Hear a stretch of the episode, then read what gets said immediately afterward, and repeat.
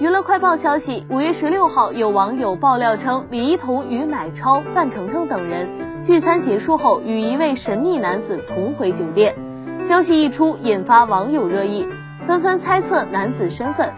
随后有网友发现，随后有网友发现，该名男子正是魏大勋。魏大勋工作室随后发文澄清，澄清内容也非常有趣：帅哥是真的，其他是假的，散了吧。看来，对于大家对神秘男子又高又帅又体贴的评价，魏大勋是认可的。